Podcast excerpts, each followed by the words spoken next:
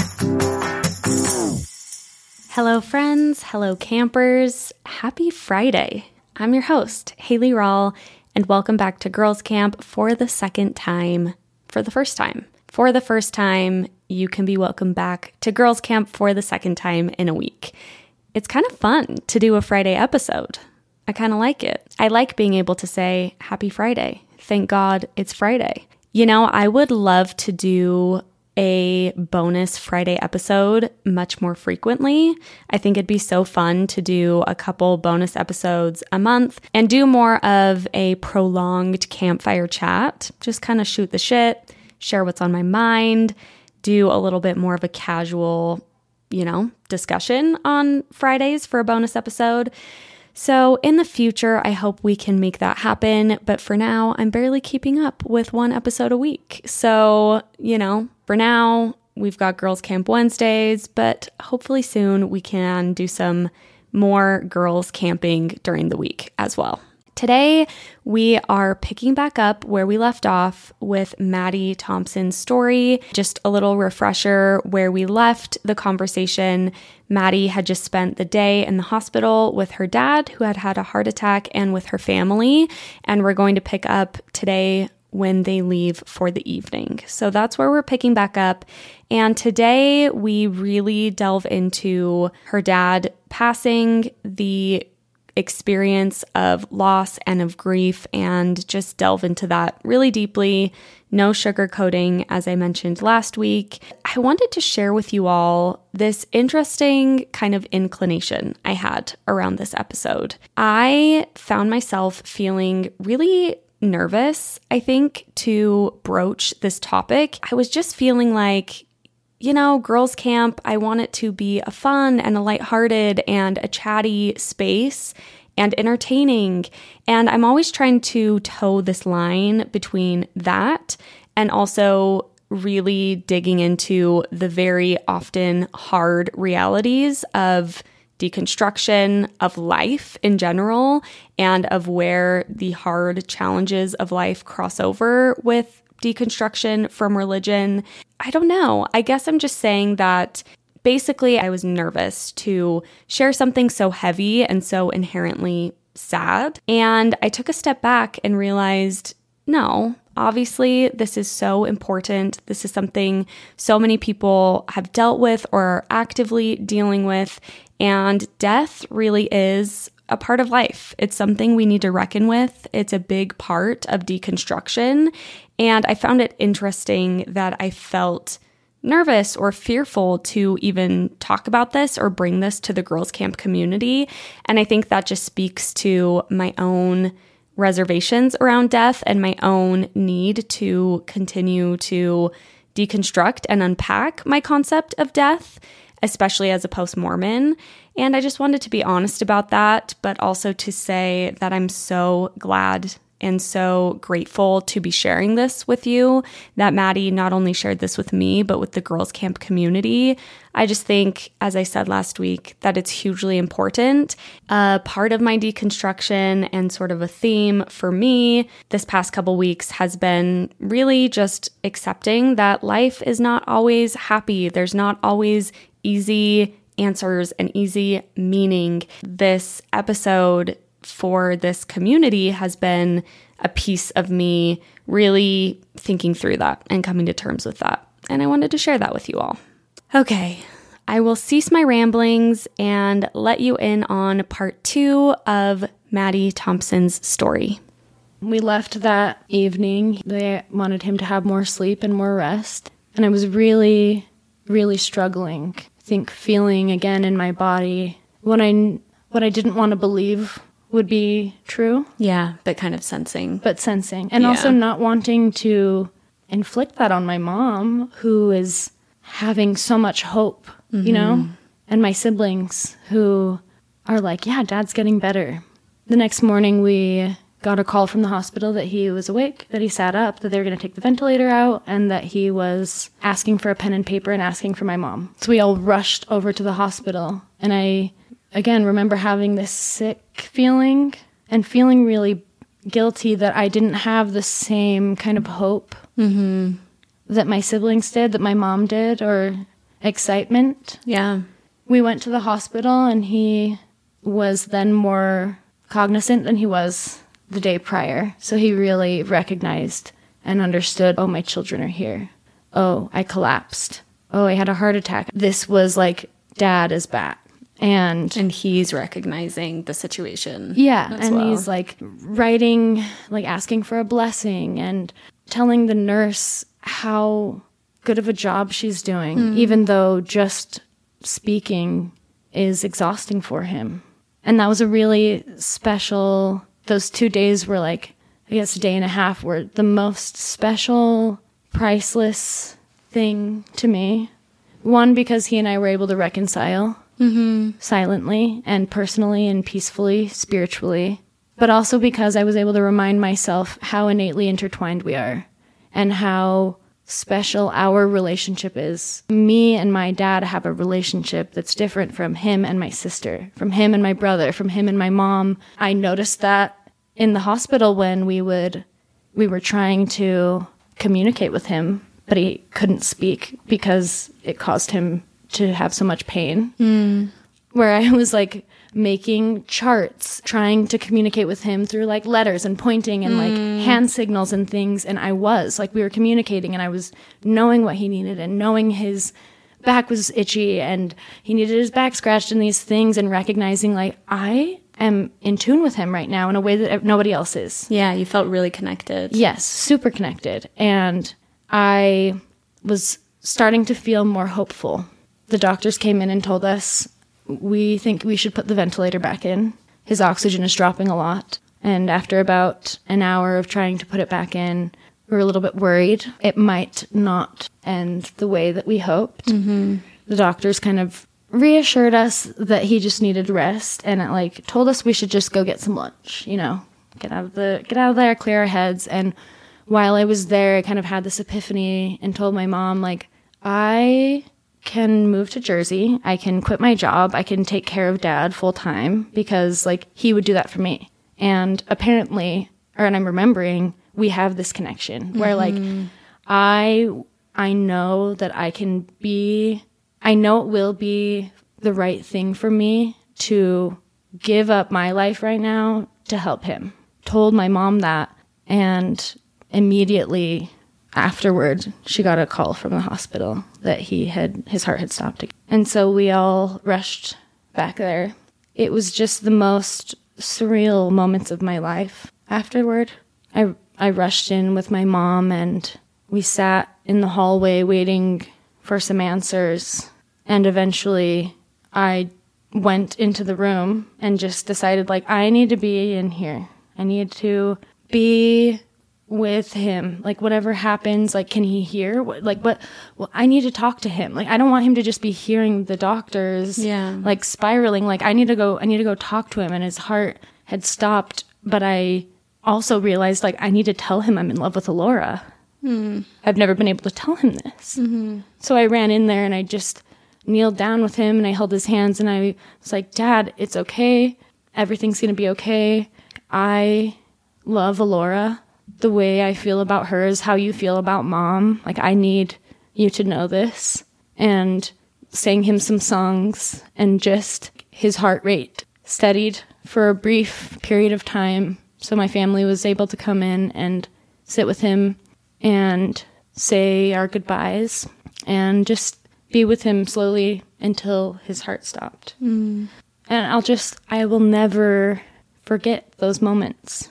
I think because it was so incomprehensible for me at the time. Everyone said their goodbyes, but I was like, we're just going to leave him here?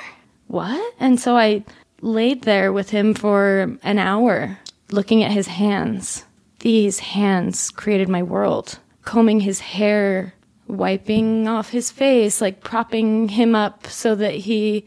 I don't know, I just was like, I can't leave this person who has created everything for me, even though I know his soul is no longer here. I can't comprehend just leaving him. But I did what I wanted to do, which was like, I plucked a nose hair. I plucked an eyebrow hair. I took a little fingernail. Things that maybe would be weird to other people. Mm. But for me, I was like, this body is my everything. Yeah. And I can't fathom moving on from this without honoring that. From there on out, I kind of felt like the keeper of his body and like this connection to his soul and to his energy, and ended up being the one who took his ashes and carried them on my lap across country on the airplane. Went to the container store to look for a little something to put his ashes in. Mm-hmm. You're never prepared for the day that you are walking into the container store with your headphones on, looking for something to put your dad's ashes in. Mm-hmm. You're never prepared. You're never prepared. And you're never prepared to like have to ask someone like, hey, do you have something that isn't see-through, that isn't glass, that has a secure lid? And then be like, what about like a spice shaker? And I'm like, what is my life? What is my life? Not quite. Exactly. There were all of these things from that point on where like I felt like the keeper of him in some ways. Yeah. And that was really healing for me. It was really hard, but it felt like nobody else could do that except for me. Mm-hmm. And so I knew I had to. It's just like still feels surreal to me that that happened. Yeah. But that feeling of like devotion and responsibility and connection to him has never gone away inside of me, if that makes sense. He kind of became my belief system after he died. Yeah. I just really leaned into that of like, okay, well, I guess I'll pray to my dad, you know, or like anything good happened and I'm like, thanks, Dad, or just attributing all of, I don't know, everything to my dad, to the point where I started to feel like lost outside of myself even. And I found myself reaching for something that would be an easy answer and actually just kind of perpetuating the religious dogma that I had participated in my whole life. Yeah. That still like led to self-abandonment, which is bizarre. Yeah. Tell me more about that. When you say you feel like you made him your belief system, and it sounds like maybe you've unpacked even that a little bit. I guess maybe my question is, why do you feel like that wasn't serving you, or that was maybe dogmatic in the way that you just described? Mm-hmm. Yeah, it's a great question.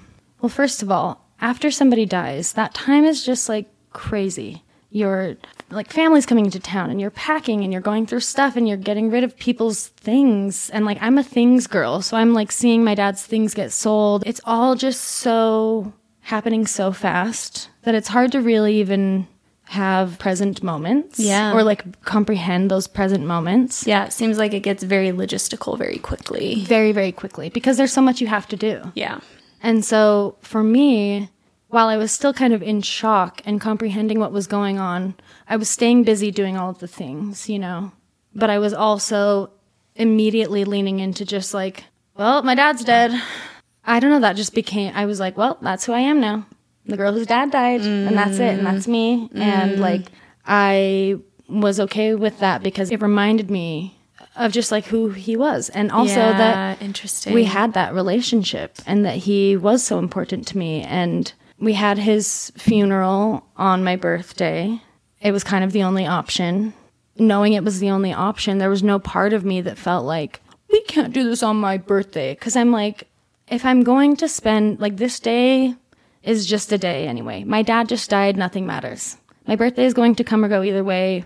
I might as well spend the day like honoring him and honoring that relationship and embracing that that's me now. Yeah. That's my thing now. Yeah. And it worked for a little bit, I think, in the busy stages of just, I don't know. It's hard. It's like, it's so hard to put it into words. Well, it's, I mean, I haven't experienced death very up close at all, but I can imagine, and from the way you've articulated it so beautifully, so thoroughly, it just seems like it's everything. How can you even put words to something that's, it's just, it's too expansive. It's too, especially when it's the death of your father, the person that you feel so deeply connected to. It's almost like the death of your life in so many ways. Oh, absolutely. Yeah. Yes. How do you even make sense of it? I can imagine it feels incredibly difficult to put words to. Yeah. I want to thank you for sharing that. Yeah. That, I think, feels very sacred to me, that you are willing to share that and share it with such candor. I've been thinking as you've been talking, you've talked about, you know, plucking the eyebrow hair and saying, well, that might seem weird to some people, or way at the beginning of the conversation, you know, I joke about it, that may seem weird to some people, but it's interesting because when you say it, it seems like, why aren't we doing that anyway? You know, it feels instinctual. I really admire you, and I've seen this in other facets of your life, but I admire the way that you do kind of what feels right to you, even if it seems like it's not the status quo or the social norm.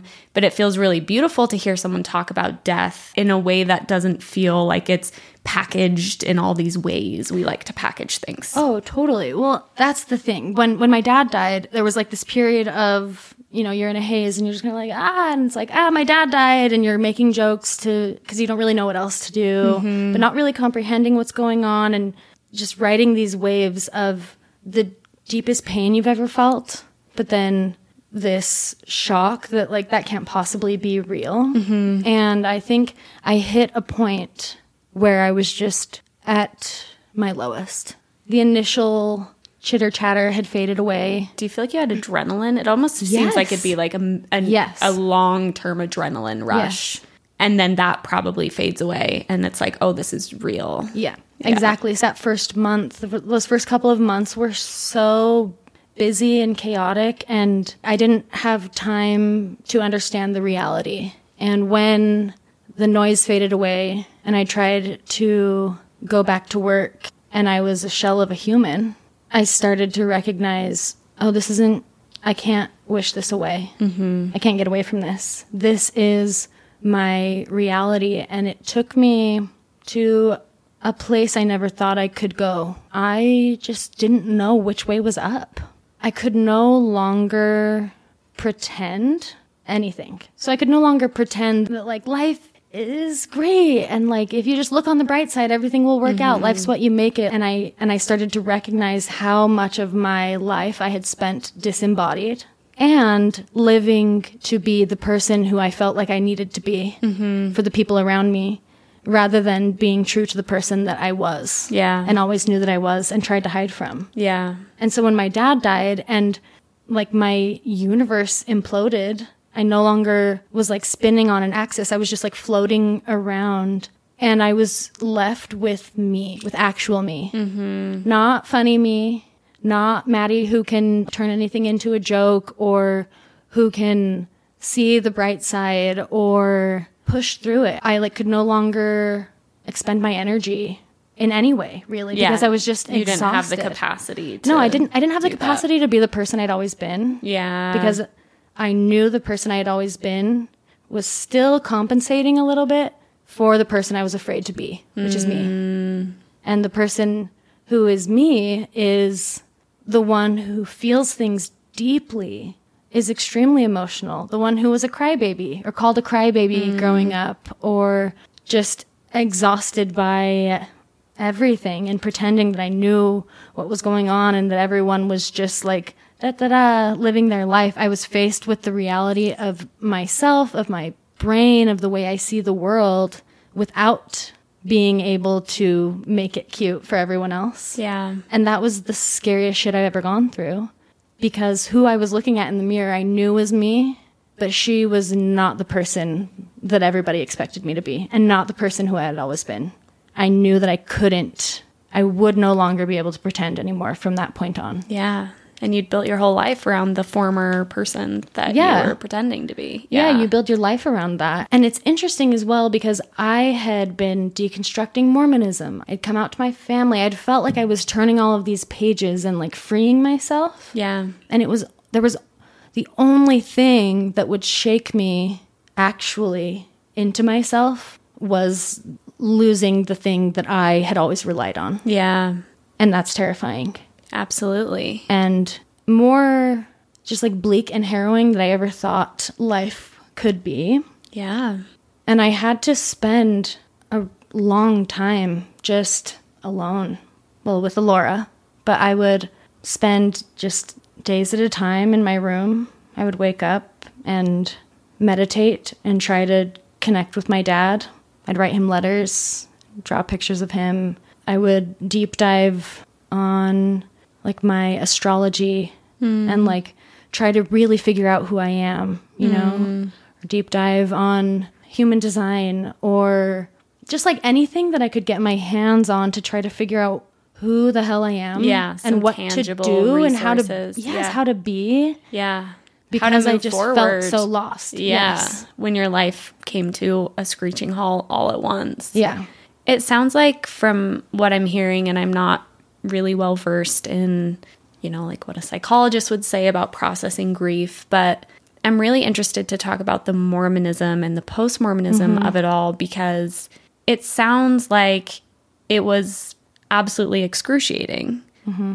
But I think a death of a loved one is. And it sounds like you really let that be, and maybe there's some element to what you're speaking of. Even if you wanted it to be something different, maybe it couldn't have. But I feel like I hear in speaking to you about this experience with death, something so different than all of the narratives around death that I grew up hearing from Mormons through Mormonism about what it's like to lose somebody and how it's part of a grander plan, and how just what you spoke to at the beginning as well of, yeah, of course, it's hard and it's sad, but this is God's plan and there's something to learn from this, and what can we learn about what God wants from us. And, you know, I think there is space for grief in the Mormon framework generally, but not what you're talking about, which is a real reckoning with death. Yes.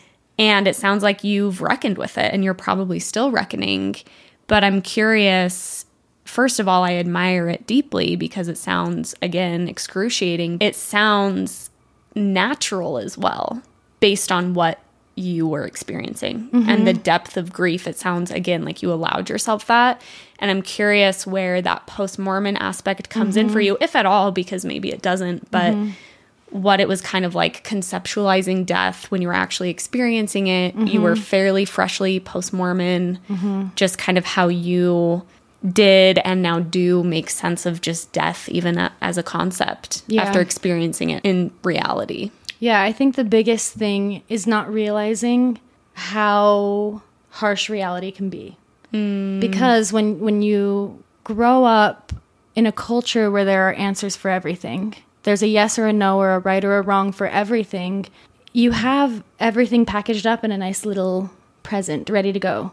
And when my dad died and there was no anything anymore, I, one, felt angry that there was an organization or a religion that was promising answers that I knew they couldn't promise. And angry that I used to believe that, because it would be so much easier to just believe that I'll see him again, you know? Yeah. But also feeling, what is the word I'm looking for? It's like, I just felt like bamboozled. I felt like, oh, it is the most dishonest thing in the world to claim that you know what's going to happen after this life when you can't know that. Yeah. And I think I was just extremely unprepared for how not grounded I would feel. Like when you grow up in the church, there are just a lot of things that get pushed to the side, you know?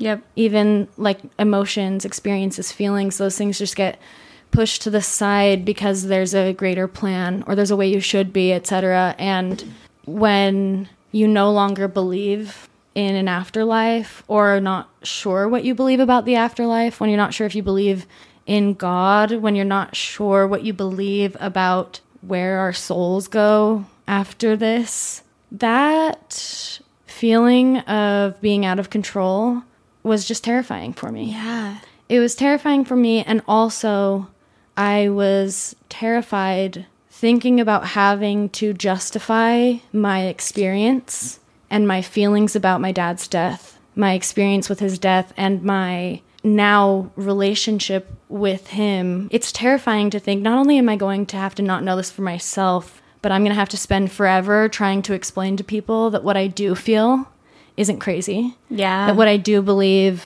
like, doesn't make me a crazy person. And finding that balance between I'm just going to lean the other way and say, like, okay, my dad's my religion now, and I'm going to pray to my dad and he's going to tell me everything. But that was not true to me, because then I was denying myself the ability to choose for myself, and I wasn't giving myself the credit for growing how I was growing, yeah, or for grieving how I was grieving. I was still giving it to someone else and giving them credit, and that didn't sit well with me, because I started to again feel like a shell of myself and a shell of a person, which I've felt so many times in the history of my life, feeling like I am living for someone else, I am living to, you know, meet somebody else's expectations, even that somebody else being God. Mm-hmm. That never gave me the space growing up to be Maddie, because who Maddie was, natural impulses were bad. You know, Maddie was inappropriate. Maddie was not ladylike. Maddie was rambunctious or annoying or like bad or hypersexual or all of these things. And I had spent all of this time before my dad died cutting through all of the crap just to get to me, yeah, and to recognize me and to know me and to believe in me and to really follow my intuition and to have this relationship with myself that was like unwavering, which also feels like such a Mormon word. I like it. And we can reclaim that one. Yeah, we'll reclaim that one. And then recognizing, wait, no, there are still layers and layers and layers of conditioning that I have yet to unpack, yeah, that I didn't realize I would have to unpack until the other security blanket that I had been using was gone. Yeah. And so it's like, okay, well, my dad is gone. I don't believe in Mormonism. I don't even really feel like he believed in it at the very last moments of his life, because I feel like his perspective got so much greater, you know, in those last like moments where we're speaking without words and we're connecting and we're really experiencing each other as people and as souls. Yeah. But then to know that I can't just lean into that completely, or to feel like when I did lean into that completely, it was dysregulating for me. Yeah. That was so disorienting. And having to know that I can't, like, having to recognize that this mindset of having all the answers that I've gotten from being raised in the church is actually just never going to be the mindset that I have. Yeah. And also recognizing that the only person who can give me the answers is me has rocked my world. Yeah. Rocked my world completely. Yeah. Because you're at the depths of your grief and you're hurting and you're scared and you're confused and you want there to be an answer, and you know there's not an answer, and that sparks anger from the past and hope for the future, but really just grounds you in this lonely reality of I am on my own with me. Mm-hmm. No one else can make decisions for me. No one can take care of me for me. No one can tell me what's true to me. And when you've spent your whole life denying yourself the ability and the opportunity to listen to yourself, yeah, to even learn how to do that, then you're stuck at this crossroads of like, okay, well, I'm either going to be completely misunderstood and rejected by everybody by being myself, or I'm going to betray myself by trying to be seen and fit in. And that just feels like a damned if you do, damned if you don't situation. And on top of that, it's like, my favorite person is gone and will never be back. I'm grieving my past, present, future life with him, with my future children, with just this idea of how my life was going to be and was supposed to be, you know? Yeah. And that can take you to just the darkest places. And it did. Like, I went back to work for a little bit, quickly realized I wasn't able to work, and I took disability for 4 months. Good. And spent most of that time in isolation, just grieving, feeling, figuring out who I am. First of all, understanding my own cognition for the first time in my life without gaslighting myself, recognizing that the way our brains work does inform a lot of our experience. recognizing that growing up undiagnosed neurodivergent, I tried my whole life to be what I thought everybody else thought I should be. Yeah, what society was asking what society asked me to be. And then having this reckoning at the same time of my dad dying, that not only can I not be the person that society wants me to be, or like not only do I not want to be that person, but I can't now. I can't mask anymore. I can't pretend that I can be in this high stress environment. I can't pretend that I'm not a highly emotional person or sensitive person.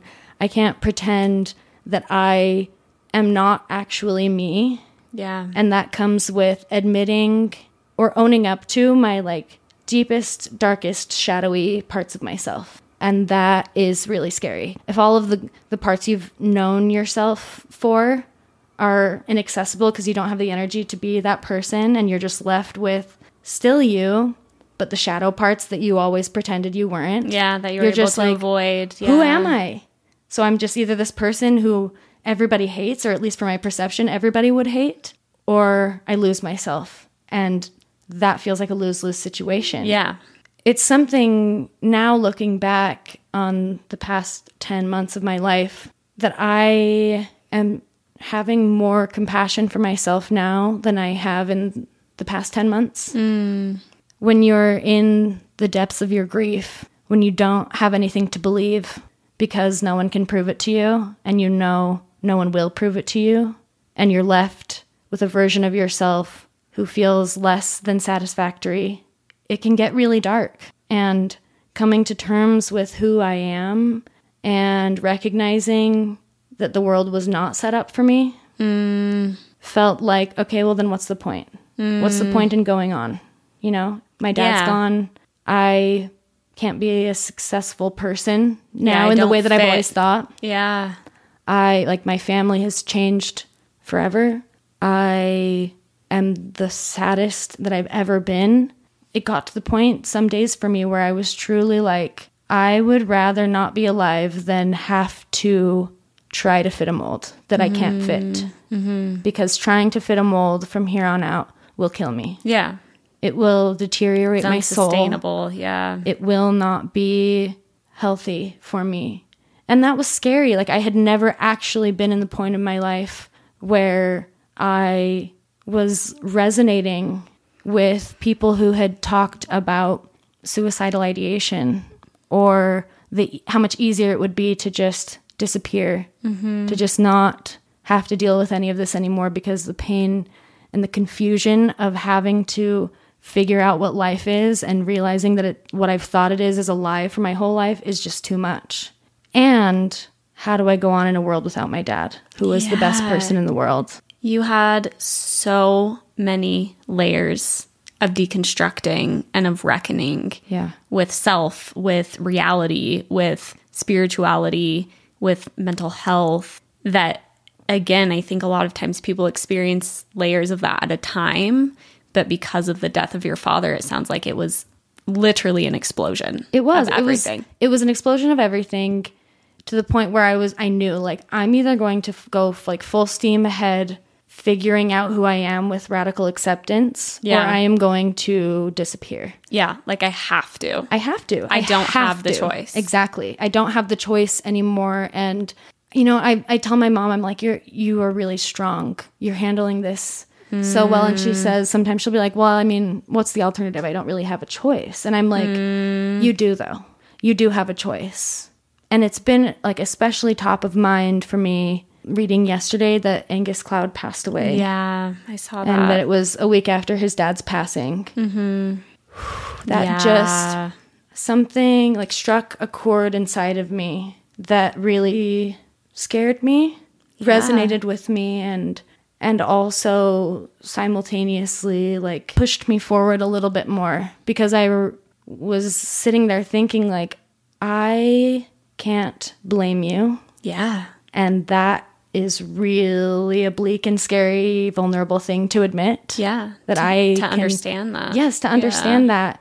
And then also to think, like, we're all just people doing our best, living our lives with our family, with the people we love. Who gives a shit about money or your career, how successful you are? Like, when at the end of the day, it's all about humanity and these relationships and connection and making peace with who you are and peace with the world and allowing everyone to be who they are.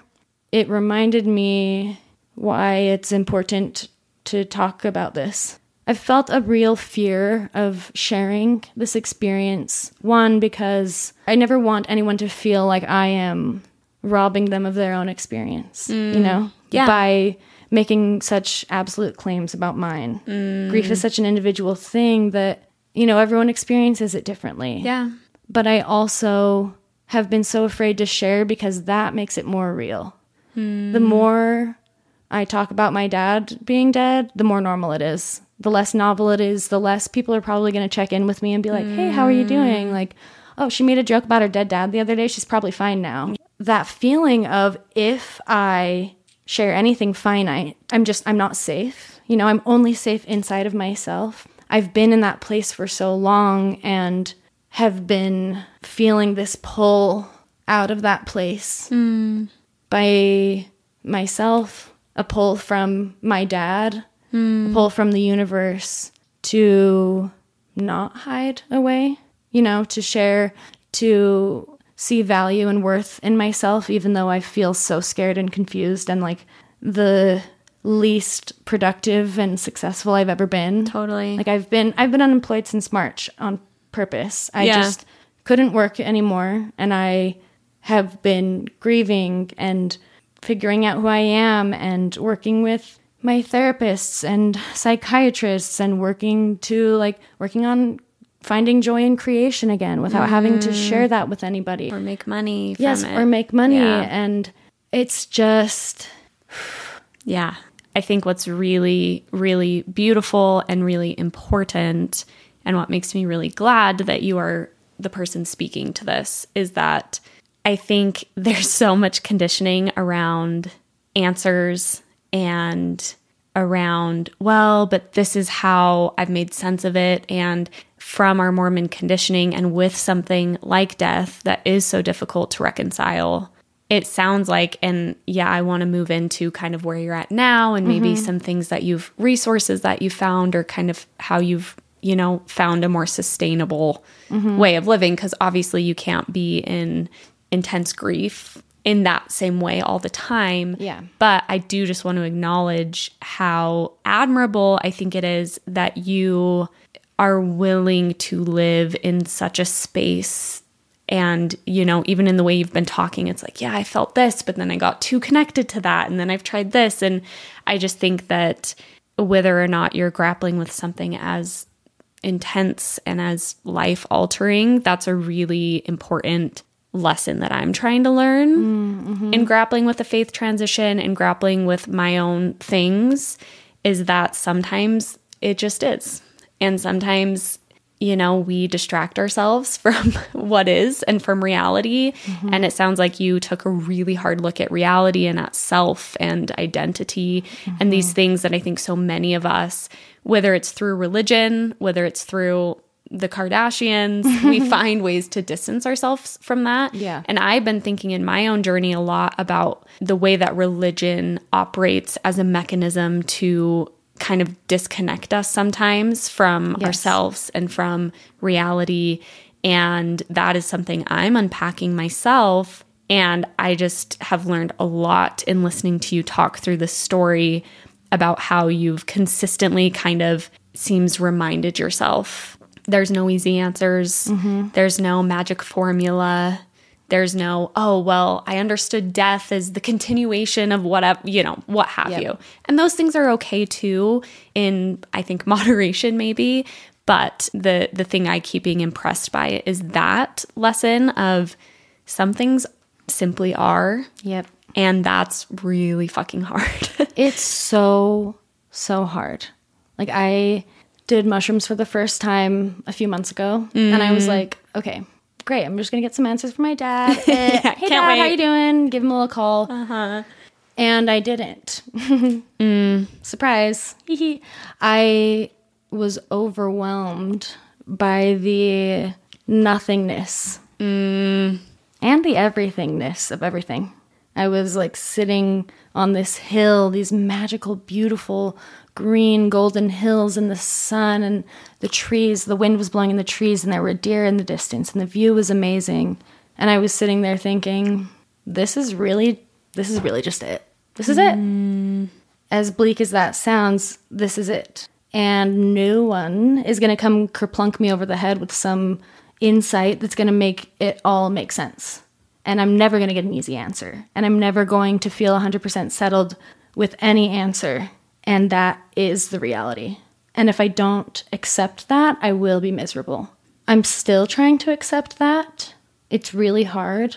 I have days where I feel like I can't function and I'm beside myself and crying so hard. I feel like my ribs are going to break and I can't imagine ever feeling joy again. Mm. And then I have days where I'm feeling extremely joyful and living in the beauty of connection with the people around me. And then I have days where I'm randomly faced with an acquaintance who recently lost their dad, who I never would have really stayed in contact with otherwise, but have felt this not just like want, but need to be there for. There's just not one answer for anything. And that, I think, with grief is the scariest thing and also the most liberating part. Nobody can tell you how to grieve. No one can. No one can know what you're experiencing. No one can know what relationship you had with the person that you've lost. No one can tell you what's true. No one can tell you what sits right with you. You are the only person who can connect with yourself and your intuition to find your own answers. Mm-hmm. It's like no one's going to tell me what's going to happen. So I'm either going to be miserable, thinking I'm never going to see my dad again, which might be helpful for some people to just think death is death and this is over and I'm going to think of it this way and I'm going to move forward and that's what's true to me. Mm-hmm. That's not what feels true to me. What feels true to me is, oh, my dad was this giant of a person who had this heart and soul too big for this earth. And there's just no way that is just gone. Yeah, in my mind. Yeah, he's got to be, his energy couldn't have just disappeared. So it's either in this dog who's showing up on my doorstep, this stray dog that I have to take to the shelter, or maybe showing up through another friend whose dad passed away and I am then having to show up for them and apply these lessons I've learned from my dad, like compassion and acceptance and empathy for other people. And it's like he shows up maybe to me in that way. But then it's also like it makes way more sense to me that his energy is out there somewhere trying to connect with me, trying to tell me he loves me, trying to show me he loves me and that he like isn't gone and that my connection to him can be real if I want it to be. Yeah. Because no one else gets a say in that. It's all my choice. So I can choose that it's all bullshit. Yeah. And just feel that way. And I can also choose to believe without having the answers of how or an explanation that I can continue to connect with his energy. I can feel close to him. I can continue my relationship with him because that brings me peace. Yeah. And no one can tell me otherwise. Yeah. And I think that is one of the hardest things to reckon with, but also one of the most important things to remember. Whatever helps you, helps you. Grief isn't linear. My brother went back to work 2 weeks after my dad died, and that's what he needed to do, throw himself into work to continually prepare for the baby they were about to have, to support his wife in preparing for the baby to come. It's different for everyone. Like, I couldn't have done that because I am not him. It's really scary to grieve in a non-traditional way. Yeah. It's scary to grieve and experience outside other vulnerabilities, whether that's financial vulnerability or emotional, mental vulnerability, professional vulnerability, whatever it may be. It's grieving is a full-time thing. There's no time limit. There's no schedule. Like, it comes and it is there and it goes as it pleases. And to think that you can control that, for me, is doing a disservice to yourself. And I would just say to anyone who is grieving the loss of someone close to them and finds themselves in this place of, I actually no longer have the finite answers that someone else can tell me. You get to decide. You get to decide. And you also don't have to decide if you don't want to. You don't have to. You literally don't have to do anything. You don't have to push yourself beyond the point that you can go. That is so important. We see what does happen if you deny yourself the opportunity to grieve. If you find that it's just too painful to be honest with your situation, if you find that it's just like to anything, grief is going to be the winner. You know what I mean? Like if it comes between having to choose like grieving and anything else, grieving is probably going to win. Yeah. And that... it'll find its way. It'll somehow. Find its way. And that's scary because our lives are so valuable, and grief can make that really difficult to remember. Not just because you're experiencing so much pain, but because it seems like the world is no longer real. It seems like there are no rules. If the worst thing in the world could happen, why am I even trying to do any of this? I just feel very strongly that our lives are important and meaningful, and every person is important, and every person is valid in being themselves and should be allowed to be themselves. And it is so tragic to live in a society where that's not always valued. I've seen how life-changing it has been for me to have the privilege of being able to prioritize myself and to choose myself when it felt like I was given two choices. Keep trying to just be this person who was productive in society and successful, or to take care of myself, even though that meant I would be unemployed and not the most fun all the time anymore, or flaky and not able to uphold all of my plans and whatever it may be. The choice to continue fighting is so difficult, but just so worth it. And I'm really grateful to have like a partner who is so supportive, and family and friends who have been there for me no matter what, reassuring me that I am allowed to take my time, reassuring me that they're there for me, because it's extremely lonely and it's extremely scary. And I feel very grateful that I've had the opportunity to just let myself grieve. I know not everyone has the means to be able to do that, to just literally grieve full time. I don't feel like I really had a choice. It was just what I needed. And I'm grateful that the circumstances in my life lined up with that to allow me to have this time. I just hope that moving forward, I can continually keep this at the forefront of my memory, of my mind. It gives me a drive for life and like a purpose that I haven't had before and wouldn't have otherwise. That is something, you know. In the name of Glennon Doyle. In the name of Glennon Doyle, amen. No, I think that's really, really beautiful. I think it's really fascinating how in the face of death, quite literally, you know, the kind of full circle moment is you saying life is worth it. Even without the answers that you had as a Mormon, and then the answers you had in the immediate wake of your father's death. Even having to unpack and deconstruct identity and, spirituality and religion and self, even though it can be so devastatingly, excruciatingly hard, life is worth it. And I think that's a really beautiful, I hate to say conclusion, but a really beautiful piece of all of this is that even though you've had and really survived the depths of this trauma and grief, and still have, like you said, it's not linear. I'm sure there's going to be that for the rest of your life, but you still recognize life is worth it. And, you know, what other takeaway is there than that, than to say, well, I'm going to do my best to live my life, whatever that looks like. Well, and recognizing not only is life worth it, but this is actually life. Reckoning with the discomfort experiencing the disorientation of death and also at the same time experiencing the joy of birth and growth and newness and change.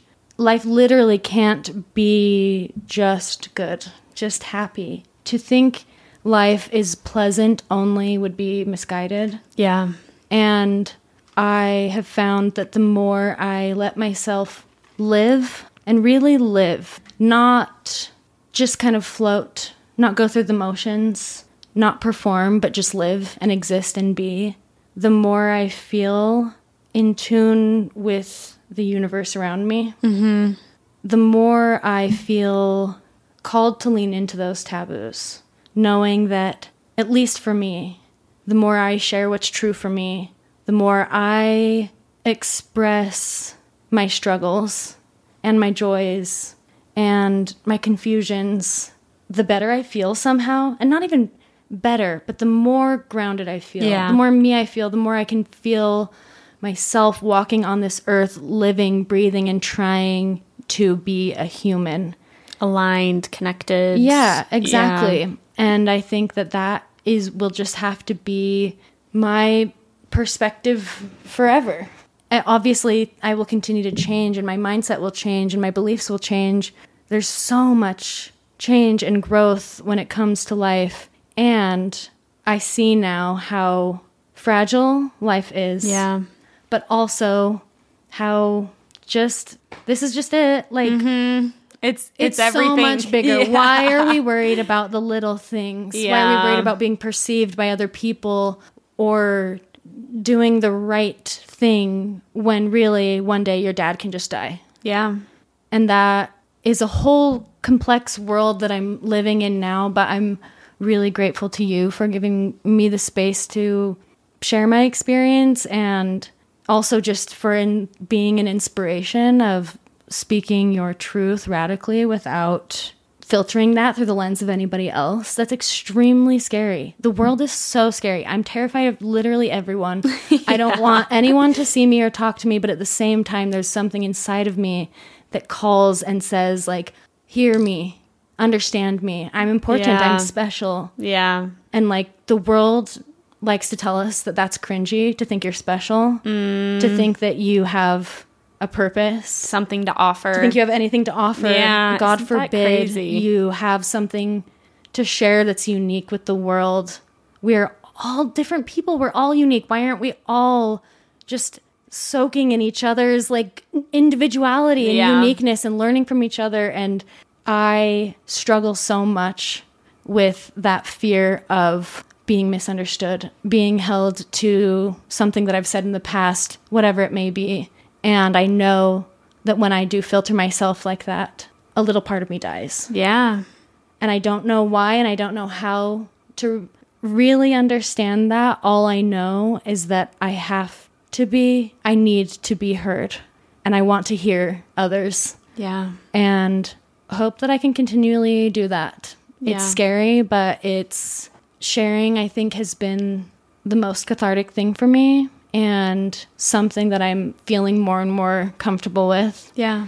I'm starting a newsletter soon. Oh, amazing. That I am about to launch where it's called Dear Dad, where I'm just understanding life through the lens of talking to my dad who isn't there but might be. Yeah. About life and what I should do and what I shouldn't do and also how none of it matters because literally what's going on. Yeah. And I hope to keep being able to share, to be myself without filtering that because there's really nothing else we can do. Yeah. And there's really nothing else we should do. Yeah.